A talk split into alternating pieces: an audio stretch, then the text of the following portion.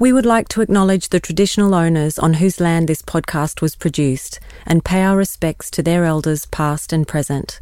We would also like to acknowledge the commitment and sacrifice of First Nations people in the preservation of country and culture. This was and always will be Aboriginal land.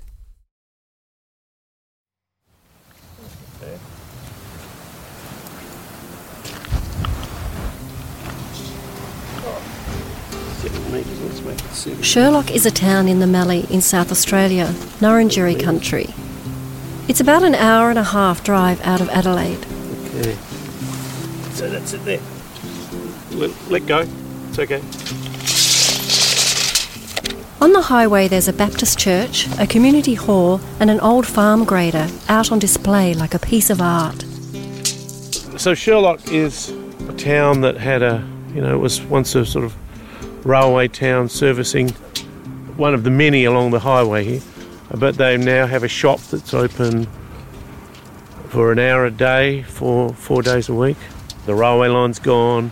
The school that was once here is gone. They're looking for ways to, to actually give people a reason to stop.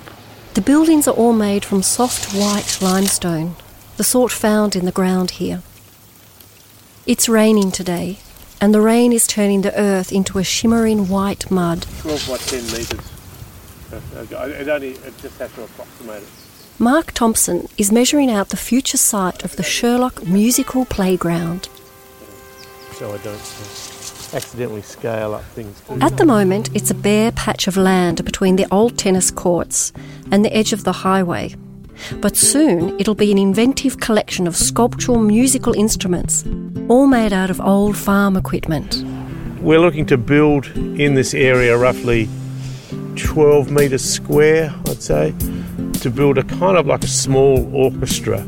People at Sherlock were looking to build a playground. Well, here we are, and there's not much here, as you'll notice. And, and they were interested in other ideas, what ways they could expand the idea of a playground. And I suggested that we attempt to make playground equipment out of old farm junk. The remarkable thing is that the instruments will all be in tune with each other. Instruments made by the creative thinkers who frequent the Sherlock Men's Shed. We're just slowly getting local people to help build the uh, playground elements because there's some really good welders here. The farm shed is a place to repair and keep your, your equipment going is a sort of really powerful tradition out in the bush. So we've based a lot of what we're doing on the Sherlock Baptist Men's Shed, which is on John Peters' property, and he has got a pretty impressive collection of technology and, and tools to take on some pretty big jobs. I'm Scotia Monkivitch, and this is Creative Responders, a podcast from the Creative Recovery Network that explores how creativity and the arts have a unique role to play in disaster management. This episode, you'll hear from people using the act of creating to combat isolation and make farming communities more resilient to the social impacts of drought. Top of them, and it'll be like a thing you climb up. They'll be full of dirt. Ah. People like Mark. I'm a designer and maker of things. I've written a few books, and increasingly I make interactive things for people. Things such as uh, museum designs that you bang or whack and they produce an interesting result, or you play with and hopefully deliver a sort of aha moment of some kind. That's what I, I, I love to do. Mark dreamt up the long story short program with co conspirator Suze Ifold, then of the Coorong Regional Council. Suicide has been a really big uh, thing in the area. There'd been a spate of suicides. And we spent some time talking about how, how men have got unique ways of telling stories. The project combines art and storytelling to create a narrative of men living in regional communities, including their daily life, challenges, and hardships faced. It uses these stories to entice the broader community to connect with these communities as they drive through the Mallee. You come through a small town like Sherlock, and your phone will light up and say, There's a story here. Have a listen to this. And the whole idea was that we'd create artworks or publicly vis- visible things that say, This is where there's a story. And have a listen to this story. Stop here, sit down, enjoy this place. And it's a bit like meeting somebody when you come to a country town that you meet and you meet someone whose story you remember. That's a very powerful memory to have. In Sherlock, it's the playground that will entice people to stop. This is a sort of big, open, flat country with huge skies, windy, right? So you're farming a big property a lot of the time by yourself or just with, you know, a member of your family, or and it can be quite. You can easily just go from day to day to day without actually socialising much. If, as farms have become consolidated, they've been aggregated into larger and larger farms. You know, so it means that there's no longer schools. You know, that kids now travel 50 kilometres to go to school or whatever. So Sherlock seemed to me a sort of example of uh, a really good example of that. I thought, wow, we could mix their need for a playground with old farm equipment and see what we could do. Exposing people to local stories and craft as they drive through the landscape is an outcome in itself. A nearby town is focusing on crafting stories about the honey industry, and they're looking to draw in passers by with a giant sculptural bee. But it's not the audience experience alone that drives the project. It's the act of making these artworks and crafting these stories that really excites Mark. The saying, as they say in, in the bloke shed world, is that men tell stories next to each other rather than face to face. Having a task means that they're more comfortable talking about something. Something that's hard to talk about face to face is the impact of drought and the changes to farming over the decades. Much of Australia is experiencing a period of drought. Lower than average rainfalls across most of Queensland, New South Wales, and South Australia, which began three years ago in 2017. It's a slow building emergency being felt here in the Coorong region, at the lower end of the Murray Darling Basin. Today's rainfall is a rare and welcome occurrence. A study on farmers' mental health in 2018 found that isolation and financial hardship were both factors in the amount of psychological distress apparent in farmers experiencing drought. Strong social ties are identified as a vital foundation of a resilient community. The men's shed and local sports are the main ways that the farming community around Sherlock come together. But it's the participation in creative processes, like the Playground Project, that enables the opportunity for deepening these connections, reducing isolation, giving voice to experience, making sense of the unimaginable, and generating shared resilience building. It has a sense of isolation about it. And it's like so many other small country towns around Australia. It's a sort of people here are very firmly determined to survive. And there's something about the creative problem solving that happens in the shed on John Peters' property that gets Mark's imagination firing. It is about creativity. And it's an interesting thing for me that I actually think that a lot of what those people normally do in the shed is fundamentally creative. The, the problem solving stuff, which they find hugely fascinating. They'll stand around and scratch their chins and nod, and, and when something comes out well, it's hugely satisfying. And I've spent a lot of time saying this is creative. This is this is every bit as good and meaningful as art, right? And saying yeah, yeah. and they sort of go, yeah, maybe, maybe. Follow the Murray River from the Coorong east along the New South Wales Victorian border, and you'll find farmers and artists collaborating in other creative ways. Ian Tully is the director of the Swan Hill Regional Art Gallery. I'm also the director of the outreach program called the Acre Project. I happen to be a, a practicing artist, and my interest there is around the environment, it's around farming, agriculture, rurality, people living in the regions. A major project he's been working on for years now is called Twig. It comes from a similar place to Long Story Short. And we're talking about the, you know, the the millennial drought when this this came about. This this program. Men are generally the farmers, and men generally, blokes have trouble talking about health. They have trouble talking about mental health, and this is one of the, the big symptoms of the drought is is mental health issues affecting all and sundry, but particularly blokes. And we know too that farms are only getting bigger, communities are in decline. Drought was a factor, and increasing isolation on big rural properties. Operations are getting bigger and bigger. Tractors are getting bigger. All of the plant is getting bigger.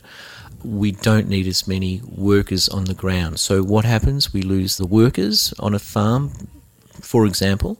So, that there's you know maybe five, maybe four or five in that family. Uh, the two leave the primary school. The, the the school numbers decline. They don't need as many teachers at the school, and on it goes. It's a it's a you know a domino effect essentially on the rural environment, where services are, are in decline right across the board.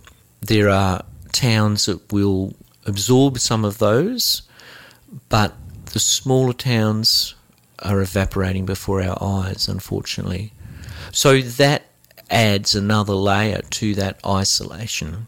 So if you've got one farmer working, you know, what used to be five or six farms, it's a long way between his boundary and, and the next one, you know, across to the neighbour to talk. So we really are losing that social connectedness in that sense. The twig, or twiggy, was a local concept before the Twig project. Look, it's quite peculiar to this area of uh, northern Victoria, as, as far as we can tell.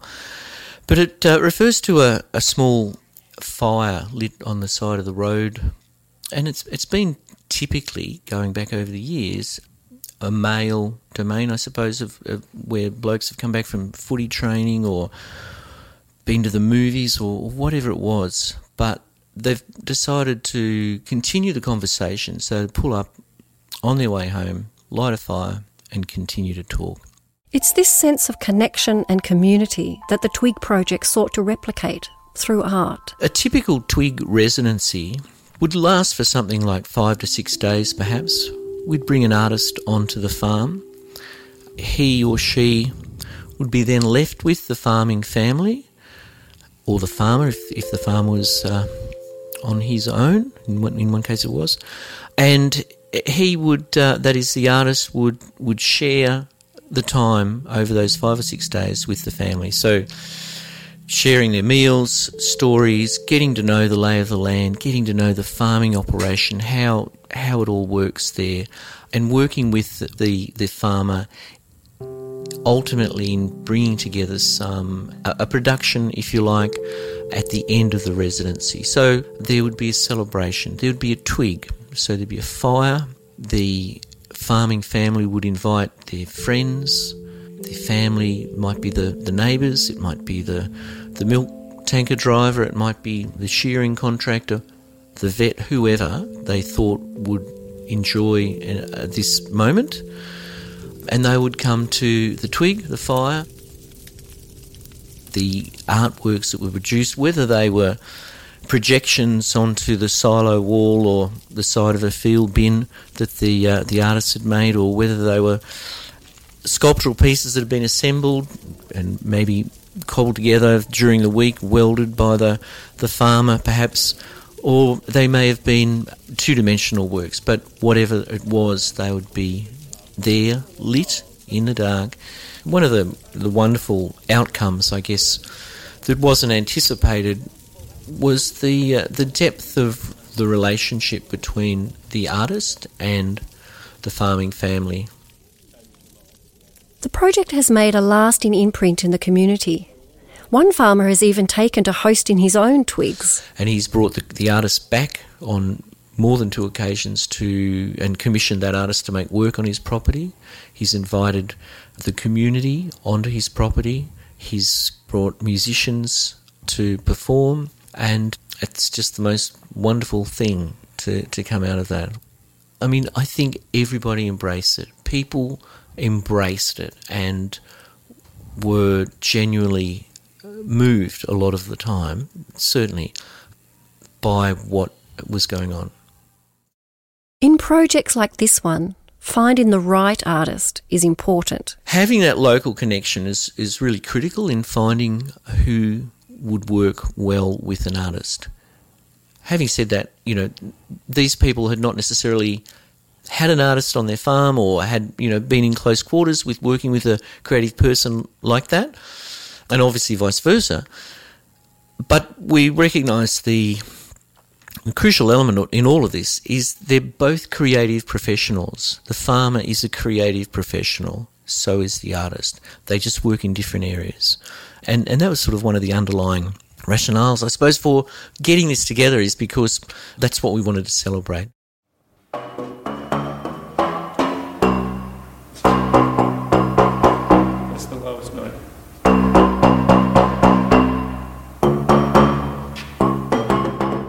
Well, this is the tubulum or thongophone, the, the lowest instrument in our our collection, and it's made from old irrigation pipe, and they're inserted into a 44 gallon drum. The, the longest pipe is near a bit over three metres long, right? So when you make a playground, you have to make something that is relatively safe and not easily wrenched out of shape too. So that's a kind of really big consideration with what we're doing. So that's so what it is. It's just it's irrig- it's irrigation pipes tuned to the right length to give us a C scale, right, with all the all the flats and sharps and everything in it as well. It's just only one octave, but we've got two altogether. That there's another smaller one that'll be an octave higher.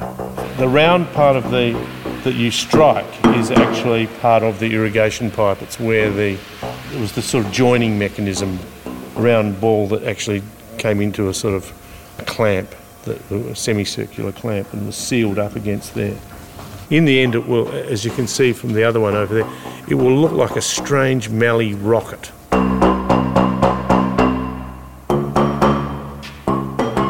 One corner of this giant shed does not look like the others.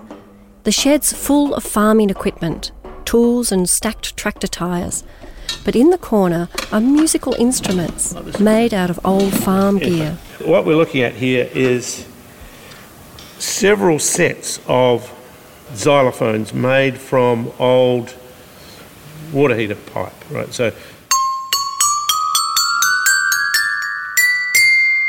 and so they are painstakingly cut to length and tuned, right? And over here is is another one that's um,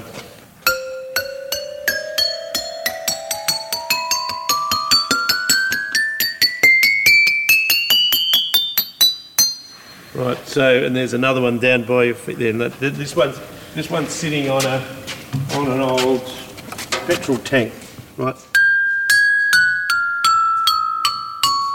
Which actually gives it a really nice resonance too. So, so finding things that, that resonate really well has been an interesting challenge.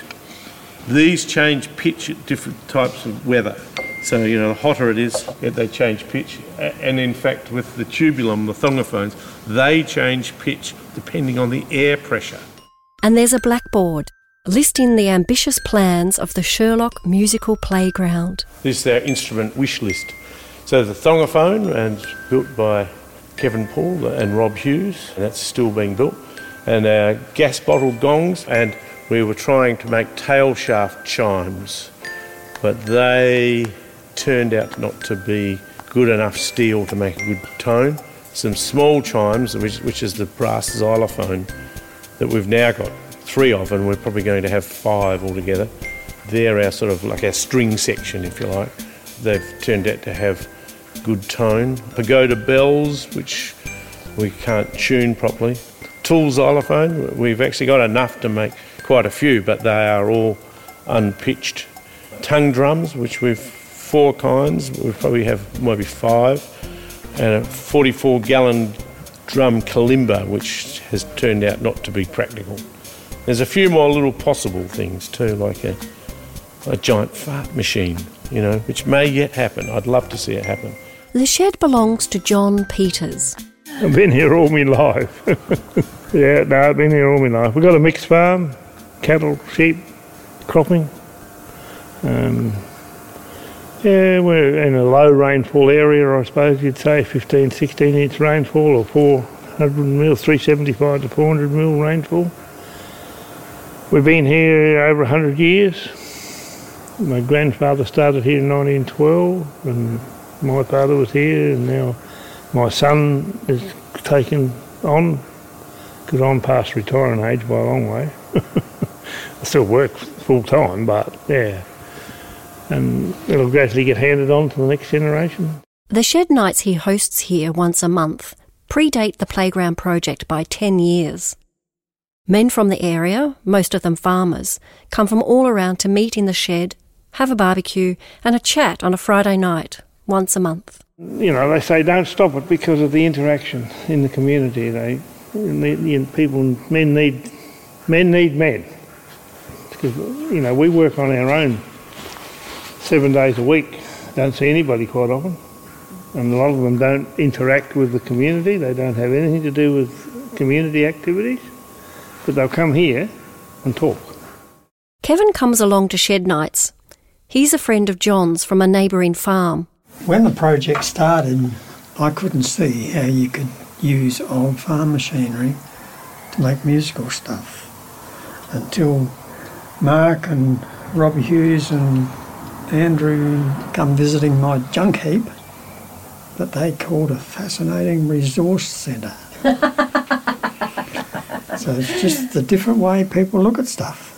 Oh, you could do this with this, and you could do this with that, and Kevin's resource centre is just fantastic. It's just so full of great things. Just a you know. different way, a different Yeah, mind yeah. looks at it. What's great about projects like this is the meeting of minds that brings new and fresh perspectives to the world around us. I'm always ama- amazed by the jobs that people just turn up and say, John, um, this is broken. Do you have any idea we could fix it? As somebody said, oh, John and Kevin, they're the tin sitters. And, and I said, tin sitters? What does that mean? And, and somebody said, yeah, they'll just sit on a tin and look at a piece of broken equipment and sort of work out how to solve, fix it up, right? And they'll just sit and, and gaze at it and chat and, and maybe leave it for a bit. And then sooner or later they'll work out how to do it. Kevin and John, they're a really good example of what Mark and Ian are trying to bring to the surface with their projects. Farming as creative work that involves problem solving, thinking outside the box. They have a reputation for it. Well, we get nicknamed the Tin Setters Club because we sit down and work, work stuff out, engineering stuff. It's always been, almost say, a passion of mine, making stuff. This is a, quite a challenge. It's nice to have somebody that knows how to tune stuff. I think it's something that's born in you. Like you get good sports people, they're good at any any sport. Somebody that's good academically, but somebody's got it up here can look at a problem and solve it. I al- always look at machinery, new machinery and stuff, and I'll sit there and try and work out what makes it work, how does it work, and and I think that's just something you're born with. Creative spark. Yeah, yeah. I don't think it's something that you can't learn as effectively as, uh, as if you're born with it. And the tin sitters have turned their attention to the creative problems that arise as you try to build a playground out of farm machinery, Um, the old saying, two heads are better than one. like the bongophone. It took quite a while working it out. Rob tried to use mathematical calculations and we come up with a different method that worked out better. Just by measurements around the drum. We were trying to mount, was it 11? Mm-hmm. 11 pipes around it inside a drum. He tried to work it out mathematically, but it didn't quite work out. Basically, there's not too much between Kevin and I that we can't nut out if we have to work together on a project or something. A lot of people have got no concept of what happens on a farm day by day. I mean, they, you might see a tractor going round or a dog chasing sheep, and that's about where it finishes. But farming has just become so. We just got to do so much ourselves. And what you did this year, as far as your program goes, if you think you're going to do the same thing next year, it won't work. You've got to be adaptable.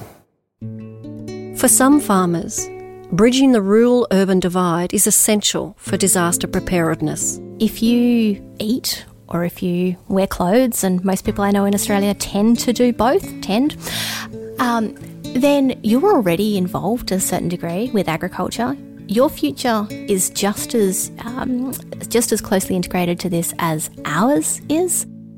I'm Verity Morgan Schmidt, CEO of Farmers for Climate Action. We represent farmers, graziers, and industry leaders from all across Australia, from the banana fields in Tully, uh, beef producers out at Longreach, right down to viticulturalists in Tasmania and across to wheat growers in Western Australia.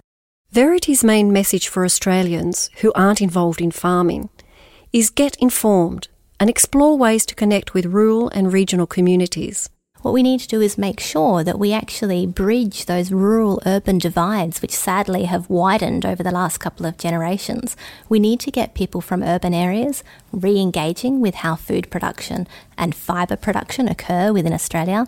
Verity says that if all Australians re engage with farming, it will help bring about practical changes and policy responses to drought, something made increasingly urgent by climate change. I think one of the the most devastating things about drought is that it's a very slow moving emergency. It creeps up and it tightens like a vice until it's got you so tight that you don't know which way to turn. And this is why it's not quite as visible as an emergency as, say, a cyclone is when one crosses the coast. There's no immediate red alert that goes off. And yet, for farmers, drought in many ways is actually more destructive because it takes place over many years. It erodes, it erodes the resilience of the business the resilience of the community, and the resilience of farming families as they deal with the impact of an ongoing drought. Drought as a slow moving, creeping emergency is being exacerbated by the impacts of climate change. CSIRO analysis commissioned by the government in 2008 found that the frequency of exceptionally hot years had increased rapidly in recent decades, and the areas affected by this heat were increasing. Their heat stress is far deeper.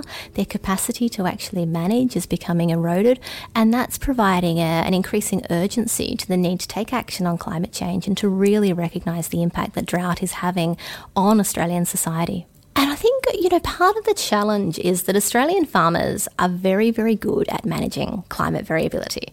Uh, we know that we are the land of drought and flooding rains. I get told that more often than I care to think about. And yet, what we also know is that we're seeing an increasing severity of these droughts, and that's taking a severe toll.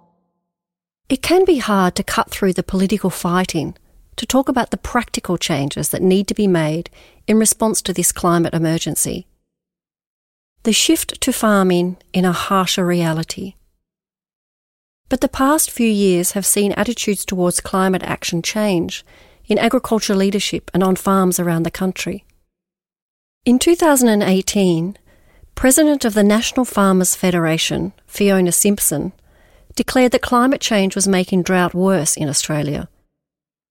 And Verity says attitudes on the ground are also changing. Five years ago, a movement like Farmers for Climate Action would have struggled to exist, and yet now we are overwhelmed with demand, with more and more farmers reaching out to us and saying, Look, you know, I felt that I was the only one that was thinking like this. But for farmers, facing the reality of climate change can also come with a significant amount of grief. And so I think this is why sometimes the, the conversation regarding climate change in agriculture can be difficult. It is confrontational, it is a lived reality.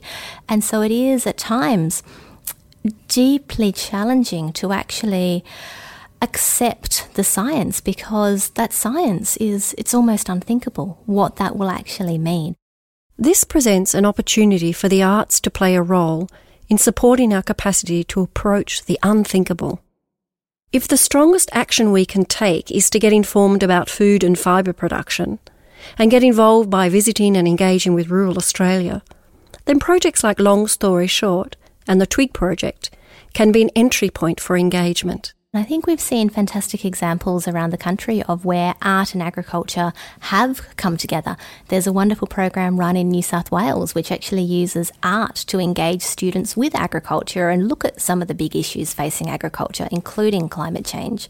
You look further afield and you see initiatives like the, the blue trees that are being painted across the country in recognition of suicide in regional communities. You see areas like Coolin where the, um, the horse roads as you go into town town have actually played an important role through uh, a very entertaining form of artwork, played an important role in actually revitalising those communities. And one of the things that we sometimes fail to reflect on is that agriculture in itself is actually almost a form of artwork. So there's this deep deep connection that I don't think we often tap into between what we're doing with the land, which is in some ways a, a form of art. It's a productive, very productive form of art, but many farmers are as deeply passionate about that as artists are about their work. Uh, are actually quite old, so, and they've got and they've got interesting history in themselves in that they're often old old railway. Back in John's shed, Mark is showing us the latest creative challenge the group is tackling how to make beautiful old handheld wrenches into an instrument. Mark can imagine students coming from nearby towns to play Amazing Grace on the orchestra of percussion instruments. But for the instruments to be played, they have to be in tune. He lays the tools on strips of foam and plays them with a hammer. Now, these are all sorts of weird and wonderful tools. There's some really interesting thing there's resonant points in the bar of a um, xylophone, right, that is basically sort of two ninths of its mass and its length, right? You hit it at the right point, it'll ring quite nicely, but if you hit it at the wrong point, it don't. You notice how it's dampened. Unlike the pipe, you can't shave off a sliver of wrench until it's in tune with the rest of the playground. Well, yeah, I mean, they have nice tone. They have nice tone, but they are not necessarily a pitch that's in tune with everything else. And I have been experimenting long and hard with trying to actually see, like, I've been, if you see that's that's F4, nearly F4, you know. You know.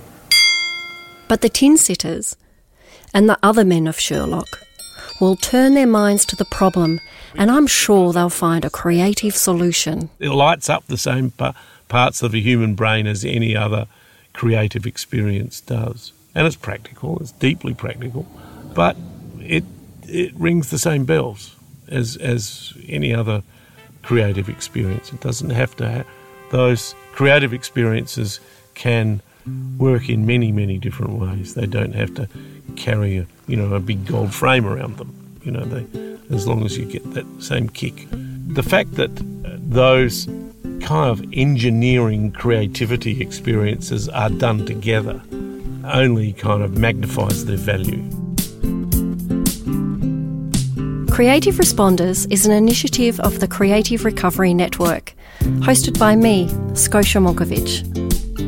Thanks to John, Kevin, Mark, Verity, Ian, Country Arts SA, and especially to John's wife Rosemary, who made us a cup of tea and an amazing cake. The series is produced in collaboration with Audiocraft, with executive producer Jess O'Callaghan, producer Selena Shannon, and Creative Recovery Network project manager Jill Robson. The sound engineer is Tiffany Dimack and consulting producer is Bo Spearham. Original music was composed by Mikey Squire. If you are interested in supporting your community in challenging times, we would love you to join us by becoming a member of the Creative Recovery Network. You can sign up on our website. You could also connect with us on Facebook or follow us on Twitter and Instagram. We'd love you to tell your friends and colleagues about the podcast. You can find it in all the podcast apps, and you can also listen at our website just go to creativerecovery.net.au. creativerecovery.org.au forward slash podcast. This is where you'll also find links and resources for further reading about what we've covered in this episode. The Creative Recovery Network is assisted by the Australian Government through the Australia Council, its arts, funding and advisory body. Thanks for listening.